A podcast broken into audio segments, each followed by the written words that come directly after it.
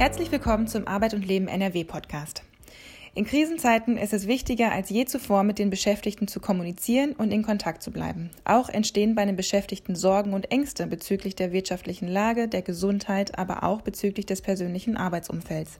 In vielen Betrieben gibt es Kurzarbeit. Das alles führt zu vielen Fragen und schafft das Bedürfnis nach Sicherheit und Information. Darüber, wie betriebliche Interessenvertretungen in Krisenzeiten nah bei den Beschäftigten sein können, spreche ich heute mit Werner Bennert, politischer Geschäftsstellenleiter des Konzernbetriebsrats der Deutschen Telekom AG und seit 1995 Mitglied in verschiedenen BR-Gremien der Deutschen Telekom als BR-Mitglied.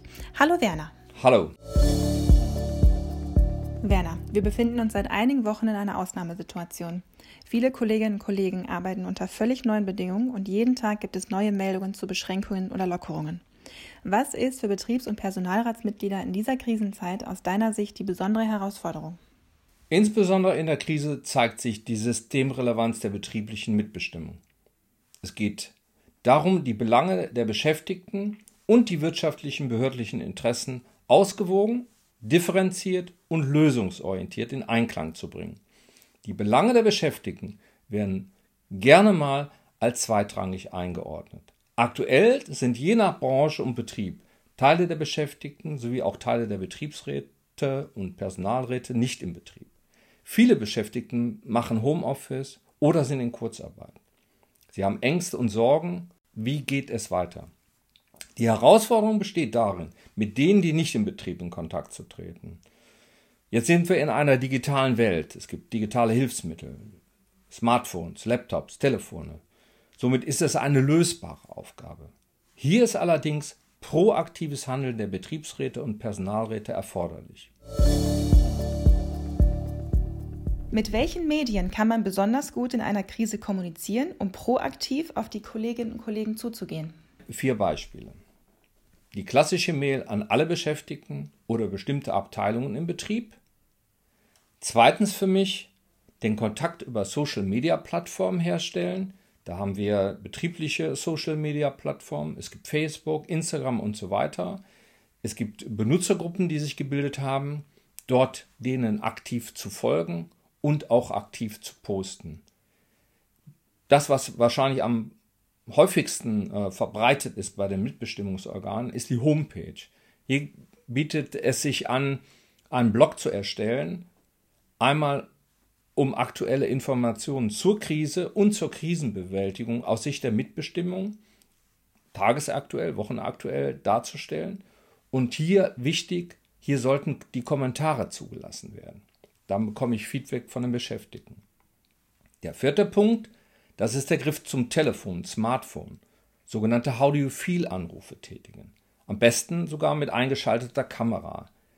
Ziel ist es äh, aus meiner Sicht heraus, mit möglichst vielen Beschäftigten, mit denen man bisher wenig oder überhaupt gar keinen Kontakt hat, in Kontakt zu treten. So bekommt man ein breites Stimmungsbild aus dem Betrieb, aus der Behörde.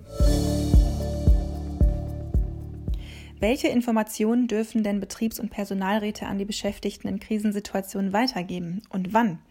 Sprich, wie kann man in einer unsicheren Zeit, in der so vieles ungeklärt ist, den Beschäftigten Sicherheit vermitteln? Erstens. Generell ist es wichtig zu kommunizieren und natürlich das, was nicht streng vertraulich ist. Man kann gemeinsam mit dem Arbeitgeber kommunizieren oder auch ergänzend sowie klarstellen.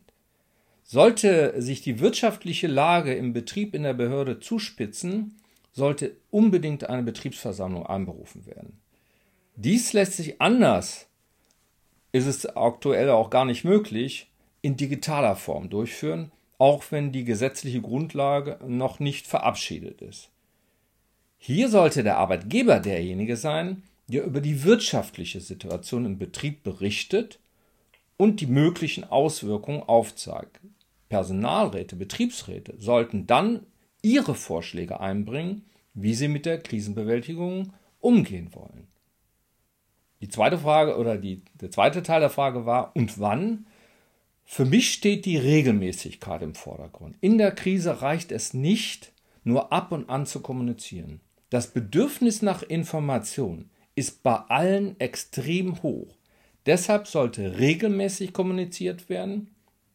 Was regelmäßig ist, oder was Regelmäßigkeit bedeutet, hängt auch von der Art des Betriebes und der Behörde statt. Und von der Veränderungsgeschwindigkeit. Aus meiner Sicht, alle ein bis zwei Wochen muss auf jeden Fall kommuniziert werden. Die dritte Frage, wie kann man in unsicherer Zeit, in der so viel ungeklärt ist, den Beschäftigten Sicherheit vermitteln? Ich bin ein Fan vom Krisenmanagement. Im Krisenmanagement lernt man, was in einer Krisenbewältigung wichtig ist.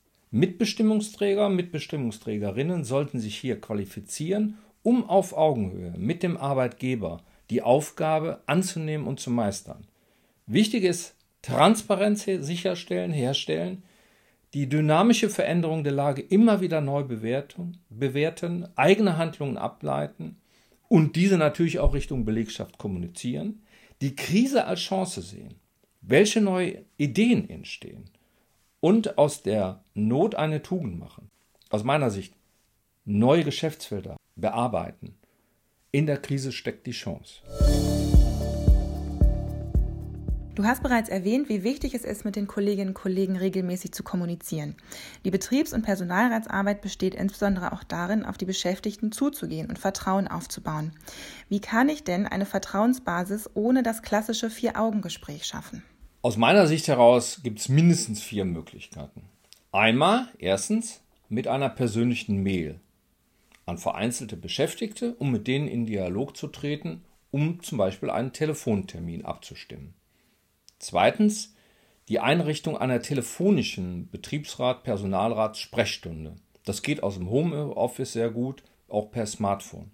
Dazu schreibe ich einfach alle Beschäftigten an, teile denen die Uhrzeit und den Tag mit und natürlich die Handynummern, damit Sie einen erreichen können. Dann gibt es natürlich die Möglichkeiten auf Face-to-Face, also von Gesicht zu Gesicht, auch wenn man sich nicht gegenübersteht. Anruf mit eingeschalteter Kamerafunktion bei Smartphones.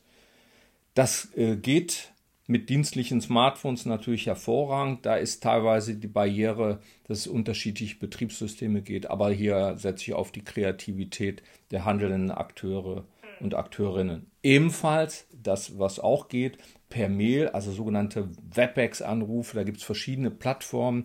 Man trifft sich in einem gemeinsamen Raum, man hat äh, einen Termin vereinbart und kann dann die Kamera am Laptop zuschalten. Das bedingt immer das, was ich im Betrieb als sogenannte technische Ausstattung den Mitarbeitern zur Verfügung stelle. Wichtig ist es aus meiner Sicht daraus, sich Zeit zu nehmen, und regelmäßig jeden Tag ein paar Beschäftigte anzurufen.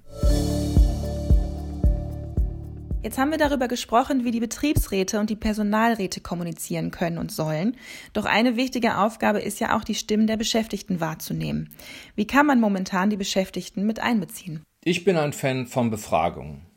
Bisher haben wir als Betriebsrat, also in dem Betrieb, wo ich Betriebsratmitglied bin, zweimal rein schriftliche Fragebögen in in einem Zeitraum von zwei Jahren verteilt.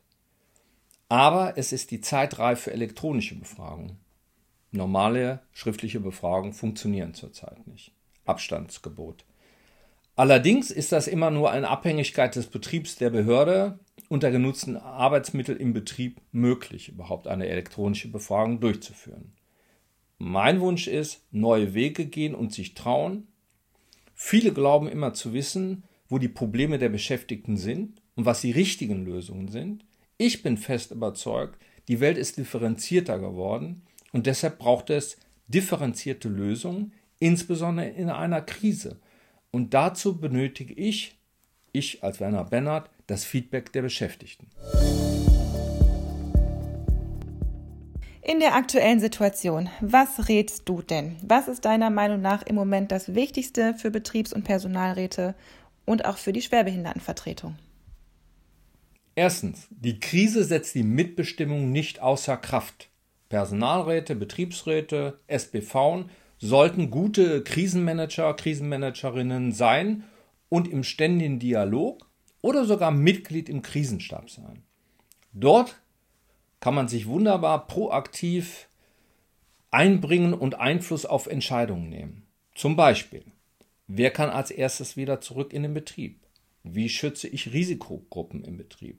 Wie werden Schutzmaßnahmen der Behörden im Betrieb umgesetzt und überprüft? Und so weiter. Auf keinen Fall darf man sich vom Arbeitgeber instrumentalisieren lassen. Die Teilnahme im Krisenstab ersetzt nicht die Mitbestimmung der Betriebsräte und Personalräte. Die findet im Organ statt. Zweitens, nach der Krise ist vor der nächsten Krise. Wir stecken aktuell noch in der Krise, aber wir haben jetzt schon Lernerfahrung. Was haben wir in der Krise richtig gemacht? Was sollten wir zukünftig in einer Krise anders machen? Dies sollte man in Ruhe und in Gelassenheit jetzt schon auflisten. Drittens, testet verschiedene Formen mit den Beschäftigten in Kontakt zu treten, insbesondere mit denen, die bisher nicht ständig den Betriebsrat, Personalrat im Büro aufgesucht haben. Und zum Schluss würde ich gerne noch ein Zitat von Helmut Schmidt bringen. In der Krise zeigt sich der wahre Charakter.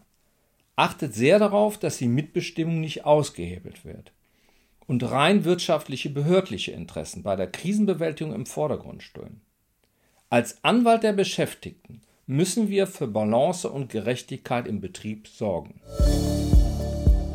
Werner Bennert, herzlichen Dank für das Gespräch. Gern geschehen. Das war der dritte Arbeit und Leben Podcast. Schickt uns gerne eure Fragen oder konkreten Themen zu, die wir in den nächsten Podcasts aufgreifen sollen. Unsere Kontaktdaten findet ihr auf der Arbeit und Leben Website. Mein Name ist Emily Hall und ich bedanke mich im Namen des ganzen Teams fürs Zuhören.